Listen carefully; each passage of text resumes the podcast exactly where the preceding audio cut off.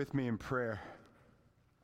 Heavenly Father, we're so grateful for this day where we launch into all our different community groups and see how we might encourage one another, in the reality of your grace and truth. And we pray now that as we look at this well familiar passage, that you would give us new ears and new eyes to see so that we would be your people as you have called us to be, a people of blessing for the whole community to see. Take our minds now, think through them. Take my lips and speak through them. Take our wills and bend them to your own. And take our hearts and set them on fire with love for you and for your Son, Jesus Christ, by the power of the Holy Spirit. For it's in Jesus' name we pray. Amen. Please be seated. Well, this morning we begin a series that will run all the way for the next six or seven weeks entitled The Good News According to Joseph. No, that's not a new gospel. It's the last 14 chapters of the book of Genesis, and you're going to see grace and truth even in the midst of a dysfunctional family. And we're going to look at the major points. Now, many of you are very familiar with this story, I know. We have theater goers here. You've been to Cleveland Square and Playhouse, and you've seen Joseph in the amazing Technicolor Dreamcoat. Yep, yeah, uh-huh. Uh, well, it's wonderful, musical, and it's great, it's fun, but it's one thing to go to a Broadway theater. We already marinate in the worldview of our day. But it's another thing to get your theology from Andrew Lloyd Webber. We're going to look at the grace and truth of God as He's truly revealed to us today. So I invite you to turn with me in your Bibles. If you're a guest with us, it's in the back of your bulletin. We're beginning Genesis 37 as Carol read for us. And what we learn about this is the reality of the favored son, the reality of the wickedness of humanity in the reality of the sovereignty of God. The reality of the favored son, the reality of the wickedness of humanity, and the reality of the sovereignty of God. Let's look at the favored son first. Verse 3 Now Israel loved Joseph more than any other of his sons because he was the son of his old age, and he made him a robe of many colors. Jacob, Israel, grew up desperately lacking the love and affirmation of his father Isaac. He clearly, Isaac clearly preferred Esau over Jacob. The resulting inner neediness, the resulting inner lack of affirmation drove Jacob in many ways as he grew up one of the things it brought him to was to utterly fix his whole life on his wife, whom he loved dearly, Rachel. Rachel was beautiful, and Jacob looked at Rachel and said something like this in his heart If I had her, then that would finally fix my life. And he married her. And he did fix his life on her. And he had two sons by Rachel. The youngest of all his children, he had Joseph, and then he had Benjamin, whom Rachel died giving birth to.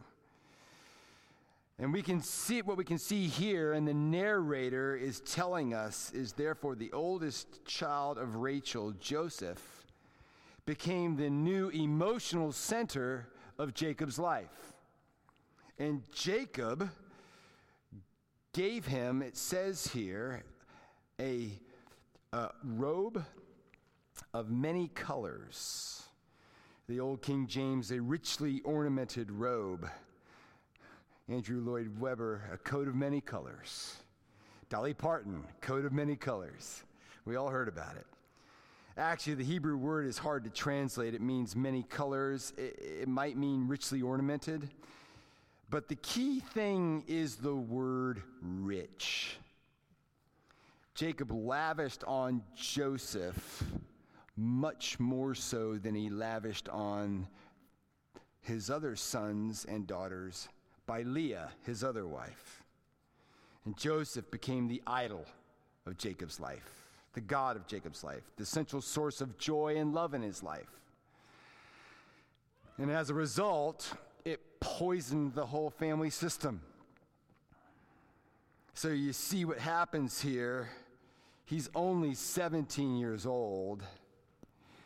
And we see in verse 2, it says, He was a boy with the sons of Bilhah and Zilpah, his father's wives, and Joseph brought a bad report to, uh, to, of them to their father. Now, we're going to see in a little bit his, his siblings were wicked. And some scholars think he's just being a snitch. But in view of verse 11, where it says, His father kept the saying in mind, Jacob kept these dreams in his mind. So I don't think Joseph personally, I don't think that he was just being a snitch and he was arrogant. Oh, he's 17. And as one who've been misunderstood at times, it's not just what you say, it's how you say it. You know, I'm sure as Joseph said all these various dreams, they were said with great hubris, perhaps with arrogance. Look back when you were 17, right? And so Jacob himself even rebukes Joseph. The whole point is underneath what looks like a wealthy, prosperous family is a brokenness and sin that's going to destroy the family if so- something doesn't intervene into this family. And remember, Jacob's name has been changed now to what? Israel. These are the 12 tribes that are being formed here. Now, the tendency amongst many churches at this point is to begin to take Joseph and the brothers and teach merely morality. To teach, don't be arrogant and have great hubris. Have some wisdom. You didn't have to share all your dreams with them or, or whatever. You hear that type of teaching. Here are the examples for right living, and here are the exemplars for right living, the heroes of the faith. Now, go emulate their lives. Go for it. But I want to share with you the Bible is not mainly trying to show you how to live a good life. Frankly, why would you want to follow anything that these guys do? Of course, negatively, yes, we should avoid some of the ways they live, but the Bible's purpose is to show us how God's grace breaks into your life against your will and saves you from the sin and brokenness that otherwise never would you have been able to be overcome and you would come to the Lord and be transformed. That's what you see on every page of the Bible, and that's not religion. That's good news, according to Joseph. Because Joseph is God's man, and we're going to see this throughout the fall. He's the favored son who one day all knees will bow down and confess him as their Lord. So that's the favored son. Let's look at the, the wicked brothers. Notice, they hate him. They just hate him. It's not Joseph's fault, it's Israel's fault.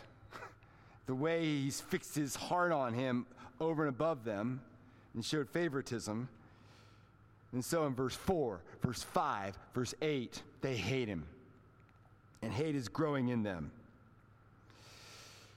Kim and I have been catching up on all the Mission Impossible movies, awaiting the new Mission Impossible movie when it comes out for streaming. So we've been working our way through them, and we, we love Ethan Hunt. The first one's my favorite because of the great intrigue and the backstabbing and the conniving that goes on there. It's awesome. And not only am I amazed at Ethan Hunt's bravery in going in at impossible odds, carrying out the mission, I'm f- just amazed at how evil the people is he goes after. I mean, encourage you to watch him, man. These guys are evil. but that's his brothers. The way they treat him. All these guys could be in a Mission Impossible movie, quite frankly. These are Joseph's brothers. For example, Reuben slept with his father's girlfriend. Simeon and Levi started an internecine war.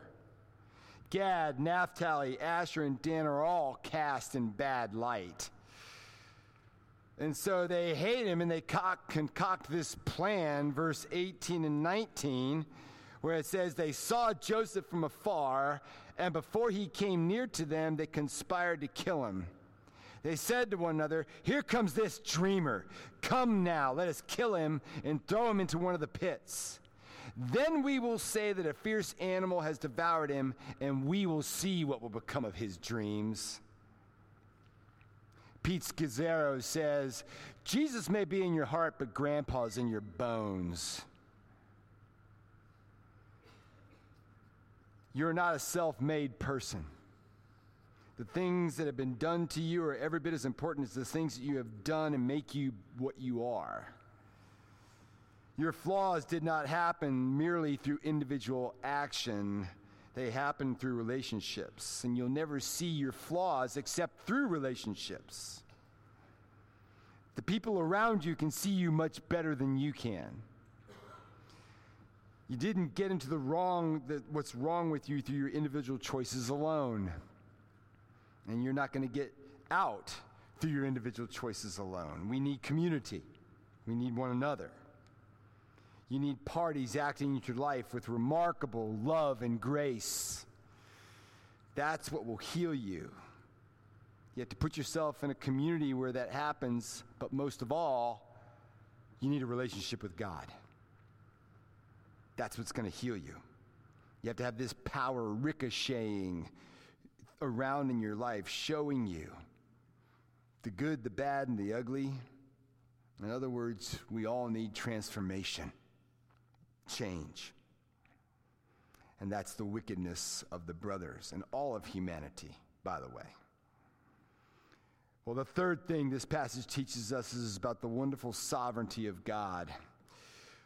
And what we're seeing here in what appears to be a sad, dysfunctional story, God will use, as he does throughout all of the Bible, a story where he promotes one man amongst his people to rule and rescue all humanity. He truly looks across the sphere in his people and picks one person. And I want you to notice that nowhere in this passage does God ever speak. He's utterly hidden, silent. Yet he's protecting and seeking this one person. The artistry of the author, though God seems completely absent on the service, he must have been managing down to the minutest details every little thing that's happened here. All the terrible things, all the things that seem to make no sense, but every single one of them had to happen for the arrangement of the salvation of his family, Israel. God's wise redeeming love is completely compatible brothers and sisters, to all the bad things that happen in our lives, as well as all the successes in our lives. Look at verse 23 and 24, for example. So when Joseph came to his brothers, they stripped him of his robe, the robe of many colors that he wore, and they took him and threw him into a pit. The pit was empty, and there was no water in it. The word stripped there is a word that means to skin an animal. They violently took his robe off of him, ripped it off of him. He was probably thrown naked into the cistern. And they threw him. That is a Hebrew word that indicates like you would dump a dead body into a grave. If this Hebrew word is ever used with a live person, it also means to abandon them to death. We also know, though it doesn't tell us till chapter 24, when his brothers are reminiscing, Joseph cried as he went down into the cistern. he cried out, Get me out of here. Help me. This is a violent act. These brutal people. They stripped him, they seized him. And they don't respond at all. If this hadn't happened just like this, everybody would have been lost. Not only would they have been lost because they wouldn't have been lost physically, they would have been lost spiritually. Because as we're going to see, only because Joseph is rejected, only because Joseph is sold into slavery, only because all these awful things happen to Joseph, will he be saved from his 17 year old hubris and arrogance. And only would the brothers be saved from a life of bitterness and hate, turning them into always a violent people. And even Jacob himself. If all these things hadn't happened, there would have been no salvation, for this is reality that God is caring for Joseph even in his silence. And he's sovereign over it. Think about it, it's, it's consistent throughout the Bible. Peter gets put into prison, everybody prays, the angel comes, opens up the door, and out he walks. John the Baptist goes into the prison, all his disciples pray, and he gets beheaded. God's ways are not our ways and he is sovereign over it. George Herbert, the great Anglican minister of the 17th century, was an amazing poet, and he writes about this reality of God's sovereign works both in our hills and our valleys in a poem called Joseph's Coat. He writes in this poem, he talks about suffering, and he says he realizes that suffering can ruin his life. There's a place in the poem where he says, If but one grief and smart among my many had his full career, sure, it would carry with it even my heart. What he means by that, he says that suffering can come into your life, any disappointment, any trouble, it can destroy your faith, it can make you hard hearted and bitter. But he doesn't end there. He says, But God hath spoiled the race and given to anguish one of joy's coats, ticing it with relief. Meaning, almost every grief, grief, every suffering that comes into my heart has the potential to ruin me. But when suffering comes into my life, I got something, I got God's coat over me. A coat that God has given me assuring me of his love in Jesus Christ. He's referring to the whole narrative, 14 chapters of Joseph's life, which we're going to see unveiled for us. Because Joseph's coat was proof positive as, that his father adored him. Just like you have a coat when you trust in Jesus Christ for yourself. For centuries later, one another came to his own brethren, his own brethren received him not. Another one was sold for silver and betrayed by the people that were closest to him.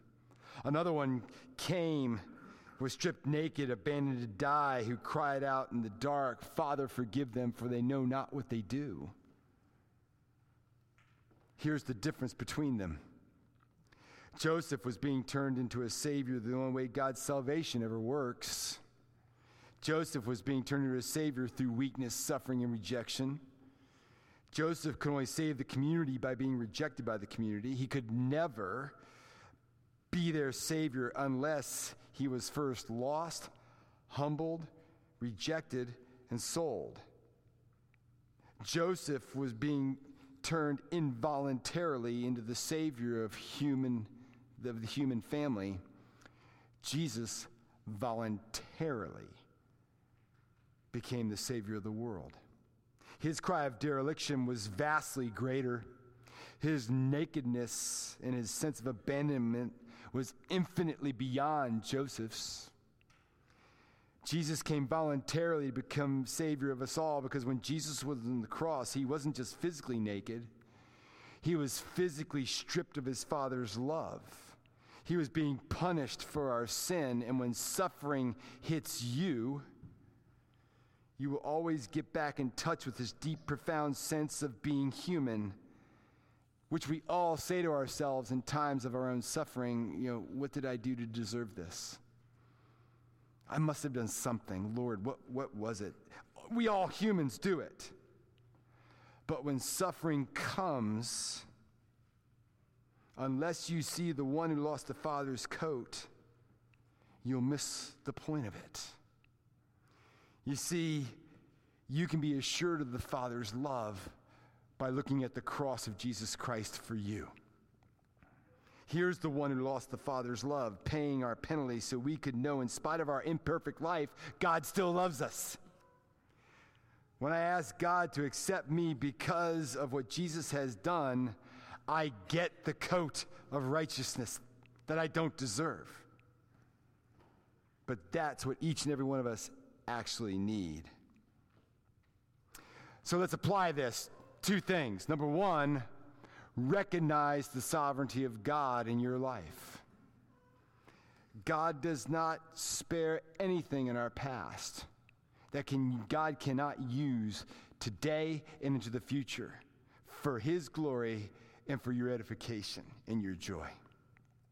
There's a deeper meaning in this for all of us to grasp that God is in control. Our culture thinks the world's spinning out of control. He has it under control. Let's live in that reality. Trust the valleys that you're in and trust Him on the mountaintops you find yourself on. Recognize God is sovereign. Secondly, get the coat. If I could put the good news of God and Jesus Christ into one sentence, it would be we have peace with God through Jesus Christ, who is Lord of all. Surrender to Him. And as you do, you'll find yourself reading the Word more intentionally, slowly and surely, praying more, a more of a disciplined way of prayer a life of contemplation. And sometimes you'll find yourself in the Holy of Holies, and sometimes it'll feel like your prayers are bouncing off the wall. That's normal Christian life. You get it in episodes. But even the memory of God's love for you will sustain you. And that's what you need. You go get the coat and you find yourself being a transformed life. We change. One such changed life in our midst is our friend Gina Sonnenberg. And Gina's going to come now forward and tell you her life changing story so that we can all be encouraged. Gina?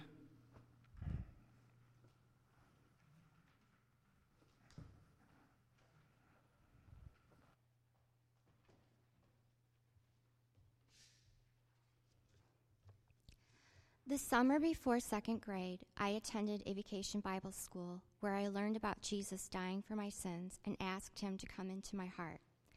I was so happy, I told my dad immediately when I got home. His reaction was not what I expected, telling me we did not believe in God or Jesus. But I knew he was wrong.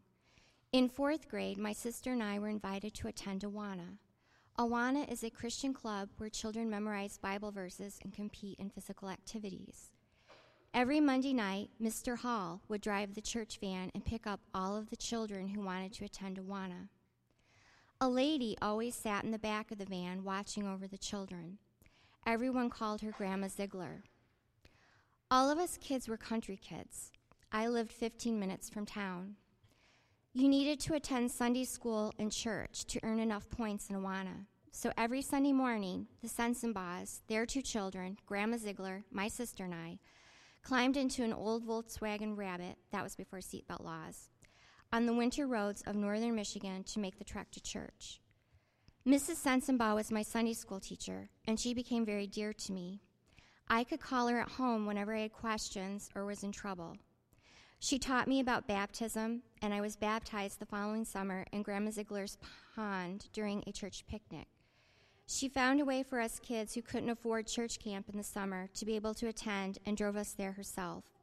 She was the first adult in my life to model unconditional love to me, and it meant a lot to see her face every Sunday morning.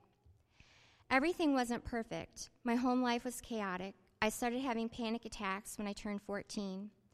I watched Mrs. Sensenbaugh struggle up and down with cancer for a couple of years before passing away when I was 17.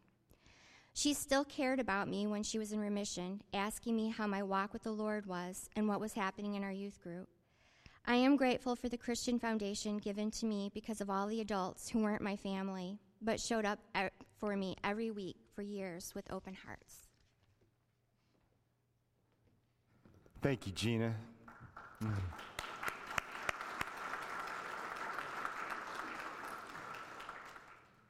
Someone came into Gina's life and said, Come and see, when she was a young girl. And notice she said it wasn't easy. The Christian life is not always easy. We'll tell you right up the fat, right up front. But it's a life of flourishing and hope and peace, and the world can't copy it. It's a changed life. Come be transformed with us. Let's pray. Heavenly Father, we, we pray you would show us how we can have our lives in this coat. The assurance of your love for us, just like Gina has. The assurance of your love, Father. The assurance of your adoration and delight of us. And we pray, Lord, that as we have that, we'll be able to turn even our suffering into joy will turn our troubles into wisdom and holiness. And we would rejoice with those who rejoice, and we'd be able to weep with those who weep. And so, Lord, we would ask you to show us how we can do that. And as we come to the communion table this morning, we pray you would make yourself and your grace and truth and your love real to us this day. For we ask this in Jesus' name. Amen.